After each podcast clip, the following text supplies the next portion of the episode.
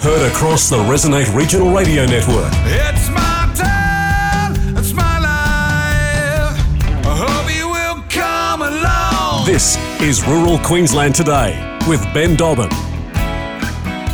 Good morning and welcome to Rural Queensland today. It is Tuesday morning, the 18th of October. A very good morning to everybody listening to us across the Resonate Broadcast Network through 4SB in Kingaroy, 4ZR in Roma, 4VL in Charleville, 4HI in Emerald, 4LM Mount Isa, 4LG Longreach, 4GC Charters Towers, and the Hot Country Network. Good morning to you. We're going to talk about the health crisis again, the maternity section, unbelievable. BeefEx conference set to make its return. That gets underway tomorrow. I will be at that. I'm uh, emceeing the dinner. It actually starts today. The conference people will get get there. There's a lot of guest speakers. Um, the reception is tonight, and then tomorrow, two days, which will be huge as well. So much to get through as well. Uh, looking forward to talking with Ben Hall very shortly. We'll talk about the health crisis. Shante Moran will join us very shortly, and Ray White Rural um, Gainey Kirkwood principal Liam Kirkwood about Charters Towers not far away. Huge show for you, rural Queensland today. Let's get into it. Ben Hall, the winner of the Condamine Bell Camp Draft, he joins us next. Welcome back to rural Queensland today. Well, the Chinchilla Grandfather Clock gets underway this morning um, or at lunchtime today. Ben Hall was the Condamine Camp Draft uh, winner. He's at Chinchilla now and he joins us this morning. How are you, mate? Firstly, congratulations. Uh, another good win. I mean, I, I don't know this figure, but I, you, you, would know. How many bells have you won? Open bells have you won? Yeah, good. Uh, good day, Robbo. Um, yeah, mate. It's um, I think that's a ninth one. Um, this year, so yeah, it's um, one of the ones has been probably good to us. So. Oh, mate, it's a it's a great draft, and there's a lot of uh, fantastic drafts. I mean, you, you go into every single draft and you want to compete, but when you're riding a mare that you bred, a homebred mare that you're wiping yourself with bread and, and you know the history. I think it must be, you know, far more special than, you know, if you're riding someone else's horse. Oh, definitely. Yeah, it's um, it's always good to to win on um, in on like you say, a horse that you bred and um, by sort of uh, resident stallion, and yeah, it um, she's sort of getting to where she's about to go out in the um, brood paddock, and yeah, it was always good to get a big win like that on her um, before she goes out, you know.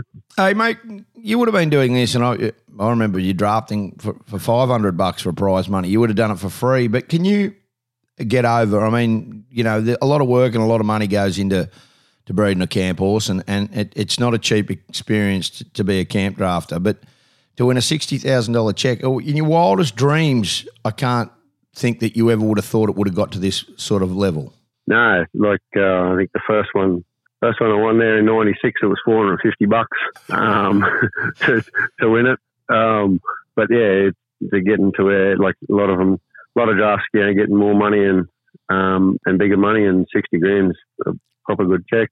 It's getting like you say, everything else is getting dear, and it's costing us a lot more to to go and drive to these shows and breed horses and sure. feed them and all that sort of stuff. So it's uh, it's good. It's all relative a bit, isn't it? Like yeah. I mean, you, you, know, and not everybody's going home with that check either. That's the thing. I mean, you love that sport. I, I mean, it's you know, it, it's it's your sport. Do, do, you worry at times? And I, and I look at it. I mean, there is a lot of like like uh, encouragement drafts happening now, but it, and it's such an inclusive sport, but sometimes you know the costs do blow out. It not the actual nominations. I get that you get that back in the prize money if it's there, and that's what going in competition is. But what you're saying is, mate, the cost, the fuel, the horses, like it's a proper proper deer sport now, like anything else, and and and you got to throw money at it to, to, to make sure it's right. Yep, and like you say, um, yeah, it's a deer sport, but anything you do, you know, you want to go and play golf or the Mate, I know. It um, cost you, as you know, it costs you a lot just to to um, be a member of the golf club. Sort Bloody oath. So Bloody oath. It, um, yeah, you, well, you got to spend your money somewhere too, and it's good to put it back in the. Yeah, great family the, sport. Great family sport. Mm. I mean, everybody's there. You're there with your family. I mean, it, it, you know, it's a community sport, and obviously, you know, it's a long, a long three weeks because you're away. But I mean, it's the the Triple Crown. I mean, that's the one, mate. And I don't like putting pressure on people, but uh, in the back of your mind, it, it's the one that, that you've never got that you'd love to try and get a hold of the Triple Crown. Yeah, definitely. Yeah, it's um, it's evaded me for a while. Well, evaded everyone a long time, but I've had a couple of couple of shots of it, and it's got away from us. But yeah, hopefully one day or one, hopefully this year we can get get it done. Um, yeah, it should be good. Mate, um, talk to us about. I mean, the, a lot of drafts come up, and I mean, there's a lot in the central. There's a lot of big money drafts, but why is it that these three drafts are so significant? Is it the longevity, or is it the history behind it? I mean, talking yesterday about the grandfather clock and, and just how significant it is, and and talking then about Warwick and and just is it are these three because of the, the the time that they run together because of the history that they have? Is that why they're arguably seen as the you know the big jewels? Yeah, definitely. It's um like you say, it's a the time that they've been running prestige, I guess, with especially with Chinchilla and Warwick. Yep. Um, you know, they've all, they've always run run together, and then Condamine, you know, stepped out and and pretty much started the bigger money care draft. Um, and uh, and yeah, I think it's just at this time of the year too. Like everyone sort of um, sets their holidays really to to come and compete at these and and um, see you know compete against the best riders and best horses in all over the country. You know, they come from Victoria, Territory, New South, everywhere. South Australia, we've got fellas from Western Australia this year, so Unbelievable. um, yeah, we'll drag them out of everywhere. Oh, mate, it, it certainly does. I mean, Warwick have had to, to, to limit nominations, which is a first ever, um, and obviously at, at different at different areas, and and grandfather clock obviously they, they've got record numbers. Condamine did. You talk about the big prize money. I mean, Condamine at the time, and and say that like they they were ostracised, but the, it has ended up being you know they probably were one of the, the forefront in the end. I mean you know, from prize money. And not everybody will always agree with the prize money thing. Like some people say, oh, it's got too big. But you mean, if you want to be competing and you want to be at the best, you got to have something to chase. And that's just, that's in any sport. It's a professional sport. Um, and, you know, th- that's the way. They really had a go. But everybody else has followed suit now. I still don't know. Can you make a can you make a living out of camp drafting?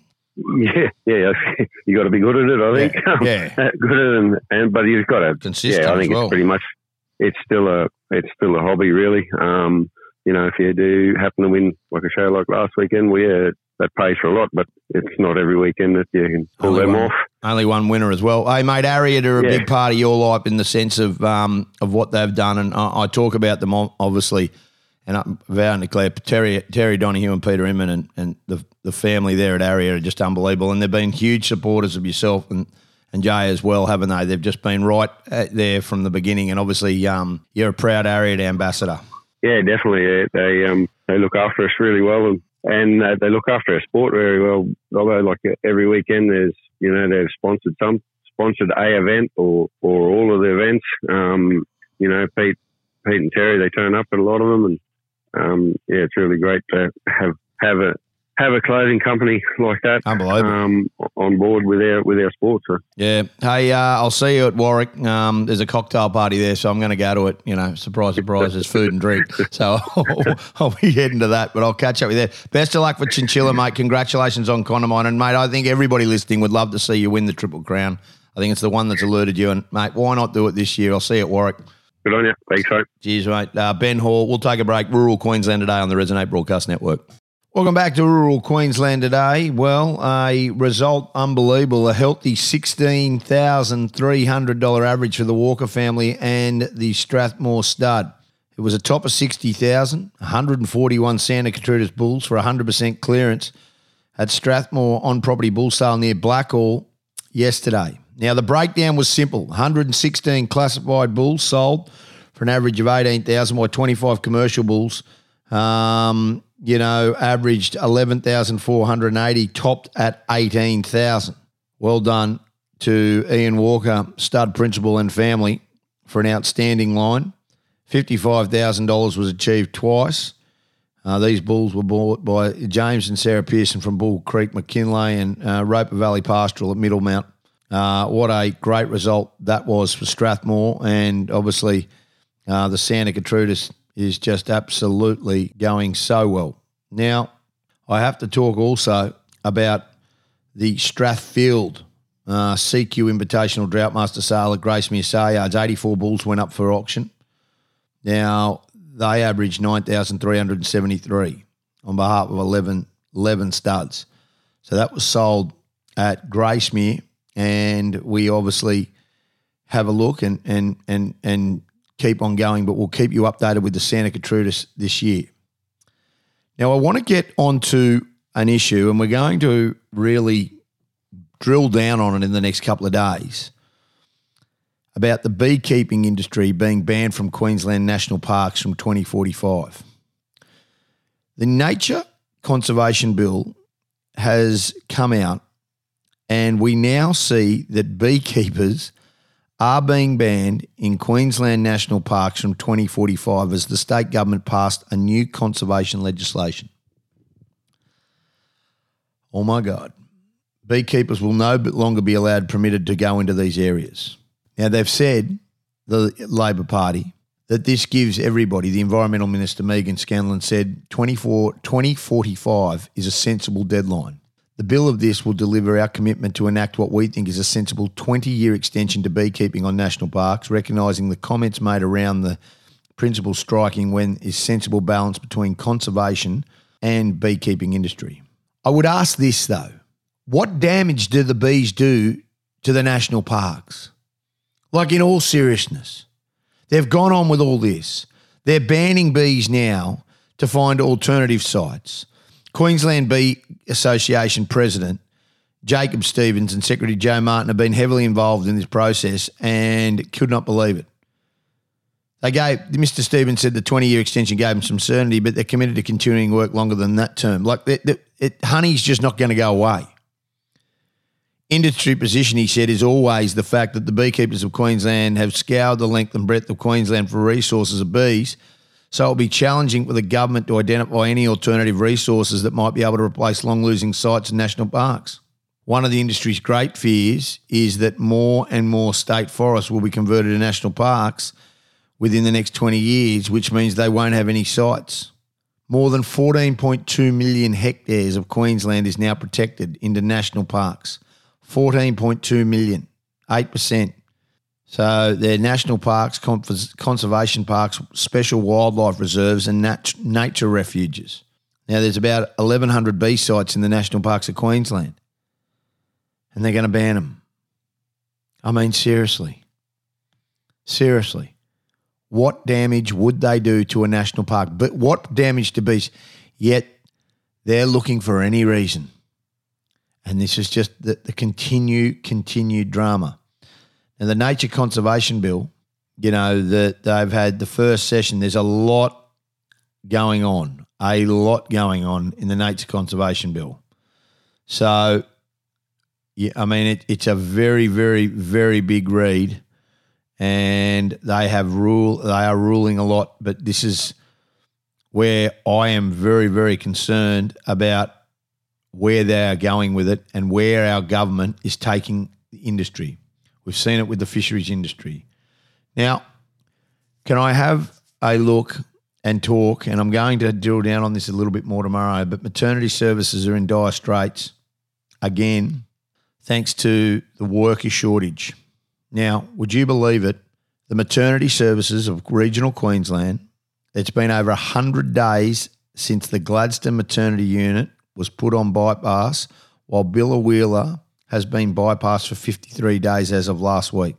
So now I'm going to talk with Glenn Butcher. He announced that he would step away from his role if birthing suites were not returned to the Gladstone community after the LNP opposition leader David Crisafulli presented revelations to a crowded health meeting in Gladstone last week.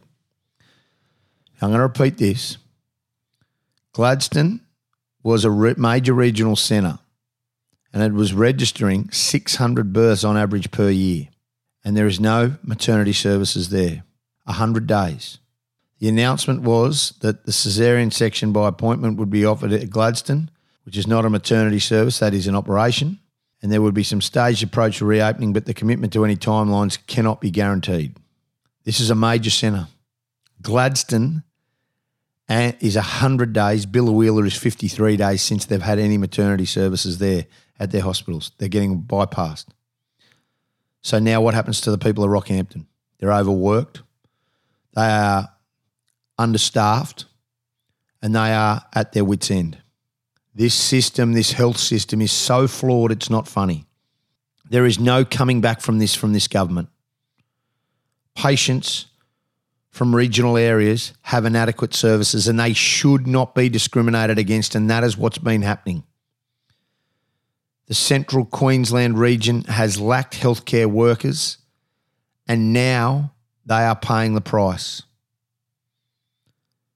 It happened last week, and this will happen again that the full maternity services aren't reinstated. So, a mother from Ambrose, half an hour from Gladstone, was forced to drive to Rockhampton. She gave birth five minutes from hospital on the side of the road at the on the Bruce Highway. That is not good enough. We are in dire straits with our healthing service, whether or not you're in Mount Isa, whether or not you're in Cairns, anywhere in between, Toowoomba, anywhere in between. It is unacceptable. Surely, surely something has to change. Take a break, come back with more. Rural Queensland today, Vice President of the Capricornia School of Distance Education PNC is Shantae Moran. She joins us this morning. Good morning, my friend. Um, some good news from the Director General in regards to the School of Distance Education. Yes, good morning to you too, Ben, and to all your listeners. There certainly is some good news, and um, and not just news. We've actually got some good action on the ground. So it's amazing to finally reach that point. Um, sort of feel like want to pinch yourself. Is it actually happening? But um, but yes, we've finally come to a point where renovations have started. Um, and we have a memorandum of understanding with the department around the use of the outstation and the buildings, and the kids should be um, back in them by uh, term one next year. So, um, I'm, and I'm just looking at this letter, which is quite phenomenal um, that you've received, obviously on on um, yesterday, the 17th um, of October. That the, the the memorandum of understanding now will actually put this back and limit all the risk. Now, the risk assessment that was required has been that each age group, gender, and special needs will have a bedding arrangement. The configuration will be done, and this means that families can go to this outstation building, and the refurbishment will be done. The Tucker Box building, it'll all be completed, um, and obviously and ready for the beginning of 2023 um, school year, which is just quite phenomenal. And it's been, I, I reckon, what have we been, three years at this? Have you been going at it? Be, be close to that. It would definitely be close to that, yes. So, I mean, why the change of heart? Was it just because of the, the, the awareness that was raised about how ridiculous this has been? Or what was the reasoning that they've finally not given in, but have used their brain for once and, and obviously become sensible on this issue? Uh, um, I guess I don't know. I'm never. Go- I'm not going to profess to understand the mechanisms of a of a of a government mind. To be honest with you, um, Ben, um, I'd like to hope that common sense prevails um, and that the minister had the opportunity to realise that schools aren't just you know, you know school buildings aren't just assets on a ledger, and the children that go there aren't just um, an enrolment number beside a name, and that a school is part of a community, and in many cases, it's the heart of the community. It's what draws everybody together for a common cause, and that the the, the passion of um, of the people who are involved in making this right, because this was always the right thing to do, um, is what helps to drive their change of heart. I guess that would be my hope. Yeah. Yeah. It's one of these things that, for me, that makes me realise that there there is they are prepared to listen. I mean, to receive this letter, um, obviously now showing that you know it is going to happen. What what what will what what needs to be done now? What and how much money do they actually need to spend on it to get it right? Well, so what actually, so the memorandum of understanding, I guess it's important to realise that it's not a legal document, but what that document does do for us is it includes the word mutual. Uh, the version that we have with the government now is actually a mutual document. It took us a little bit to get there. It was a little bit one sided to start with, but they've been good in that regard in addressing our concerns and making uh, alterations to the document to make it a balanced document. Uh, we will now catch up with uh, our principal at the next mini school in week seven, so around the 14th of November, to discuss a hire agreement. So the PNC will hire the outstation and the tucker box and the shed from the school, um, and that the hire agreement is actually the legal component of that. So we will set out some special conditions in there, hopefully, um, once we have that conversation with with our principal, with Amanda. Um, unfortunately, that document can only be a 12 month document. So that will, you know, that is that is something that we are aware of, I guess. Um, but our principal is committed to making sure that we've finalised that document in term four every year, so that it's ready to roll for the for the following year. If that makes sense, like a so it's a rolling document sort of thing. Um, what needs to happen now? So they uh, friends went by the other day and the, the outstation's gutted, the building's all happening, the renovations are all happening. And then we'll just continue to, well, once that hire agreement's finalised, um, the plan is that we'll have all of that sorted by the end of the year. So the first, only thing we have to do is move in, um, in term one. Um, the department are putting in bunk beds in the outstation as opposed to flags. They still never got past the difference between camping and accommodation. So the word accommodation is still in the memorandum of understanding. The camping thing was a real, there was a bit of a language barrier there, but that's okay. We uh, agreed to disagree and move on on that one, I think. What does this do, though? What does this do for, in all seriousness, um, for the kids? Uh, this is, yeah, this is life changing. I just, I think I've spoke to you about this before. When I started um, with Distance Ed, which is many moons ago now, that outstation, it, it gave you a safe space that um, if you were struggling, you sort of, you couldn't hide, or even if you weren't staying there, if you weren't confident, if you're a new mum and this was your first year at Distance Ed, or if you were a new family and this was your first year at Distance Ed, regardless of the age of your child, there was always someone sitting up there having a cup of tea that you could go and have a yarn to. And that's sort of really been missing. And I've really felt the struggle of families who are new to the school who haven't had access to that. And on the flip side of that, I think the teachers probably might get a little bit more out of the kids because they'll all be staying together and playing together.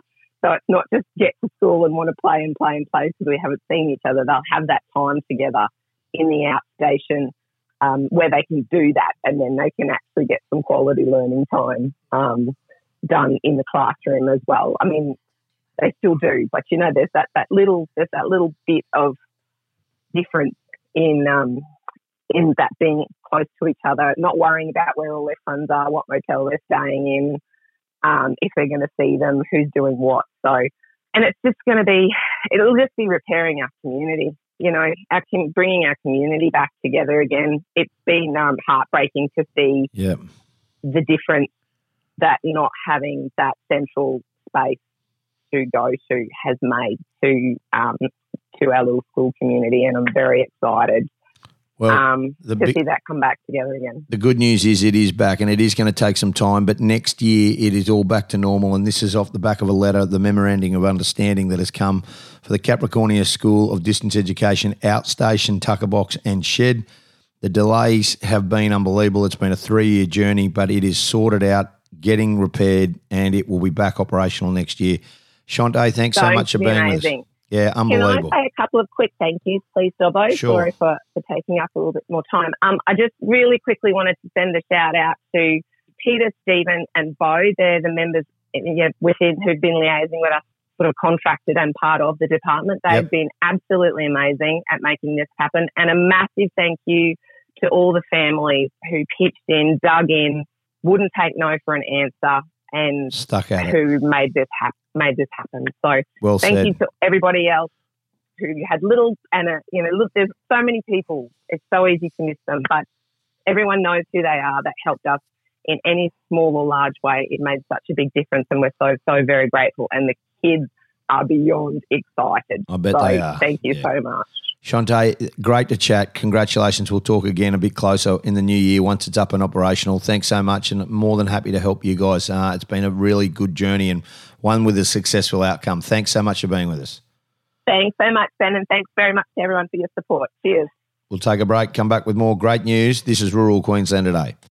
Welcome back to Rural Queensland Today. Ray White Gainey Kirkwood Principal Liam Kirkwood joins us this morning, and the numbers of store cattle that have gone through Charters Tower sale yards has increased by 92% in three years. the northern cattle industry has had a unbelievable time and it has been a phenomenal season throughout 2022 and that is reflected in the sale yard numbers. Liam, good morning and thanks so much for being with us. Good morning, Ben. Thanks for your time. Great to be with you. Sale cattle are always um, a, a thing that, you know, obviously you try to grow a sale yards and this has obviously been a commitment to you, by yourself and uh, other agents and, and a great result um, as data released in the Charters Towers Regional Council – have talked about the just increase in cattle, and it's just been super, super impressive. Um, profits have increased by 95%, numbers are up, and it's just been a phenomenal story. Most definitely, Ben. You know, and, and as you uh, touched on there before, I think it's all on the back of um, the return of the season. We're enjoying a great season up here, and and uh, our New South Wales counterparts have enjoyed a great season over the last 18 months as well. And I think that uh, a lot of our northern cattle, like, you know, we're in a, a calf factory area, so a big breeder area. A lot of our cattle are, are weaner cattle, store type cattle, and they were suitable to go back into New South Wales and, and southern Queensland to the restockers. So I think that's why we've seen a return of, of good lines of store cattle come into our sales. And uh, of course, the competition at our sales has been really good, and that's why they've continued to come back. Can I talk to you just when you when you go along this and you have a look at the region? I mean, you are in a, an unbelievable area. The Charters Towers area in all northern Australia has been prominent. Have Have you ever seen it where it's all lined up like this before, like it is? I mean, you've got the season with you, you've got the market with you.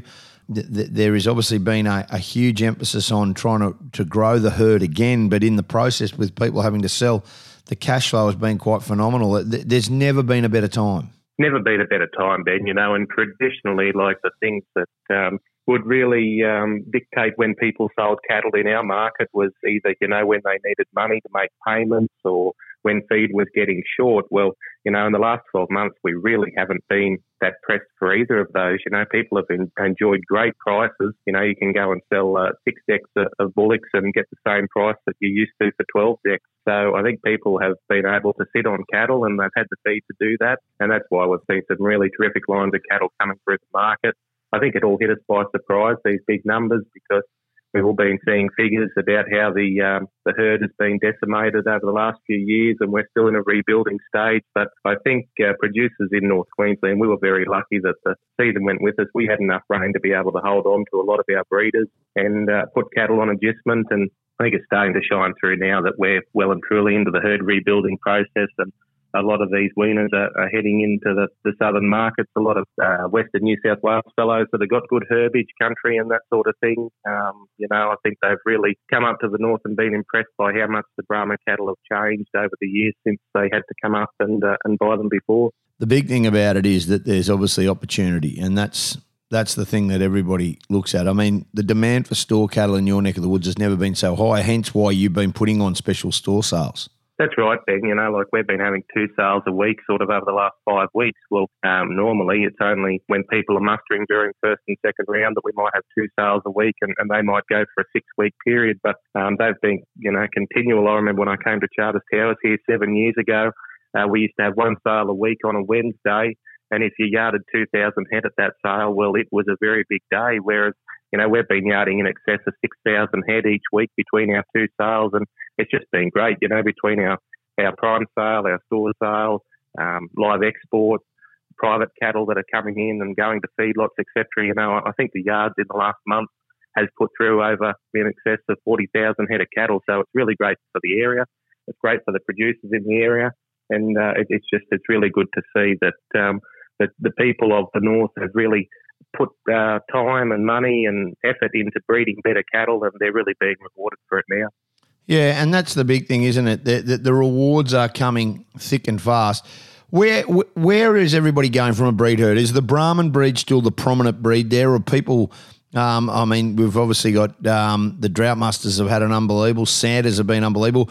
The kind of breed that is is surviving and, and obviously going ahead, prospering in your neck of the woods in Northern Australia at the moment. Well, our area is always going to be a, a very big sort of uh, Brahman-based herd, just because you know the Brahman cattle they really um, stand up to our conditions the best. Yep. So it's a very Brahman-based herd. But I think this year, um, due to the influence from the south, a lot of people have gone and bought, you know, Brangus bulls, Charolais bulls, Charbray bulls, Simmental bulls.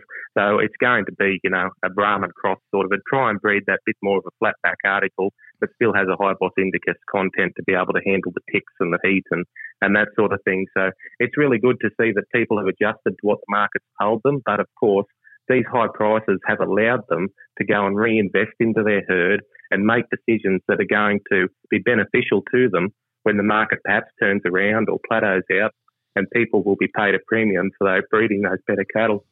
Yeah, and the demand is it, mate. Country in your neck of the woods, how is it? Country's terrific, Ben. You know, like um, we're based here in Charters Towers, but cover an area out to Cloncurry and back up north into the Cape, and um, you know, a lot of our supply area this year, we've just kept getting good grass rain. Um, you know, there's fat cattle coming out of this area now that you typically wouldn't be getting at this time of year. Uh, the Hughenden area back down to Winton is just terrific. There's a little bit of a dry patch there. It cuts out the other side of Richmond into Julia Creek, but, um, you know, there's some good rain forecasts for those fellas out around Mount Isa, Cloncurry and, and back in through the west this week. So hopefully um, it's all lining up to be a terrific start for us. Sometimes that can be an area where, um, you know, we're sort of caught short a little bit if we don't get that start going into our wet season. Well, we're, we're coming from a fair way behind, whereas this year we're getting a good start. So hopefully it'll just roll on into the new year.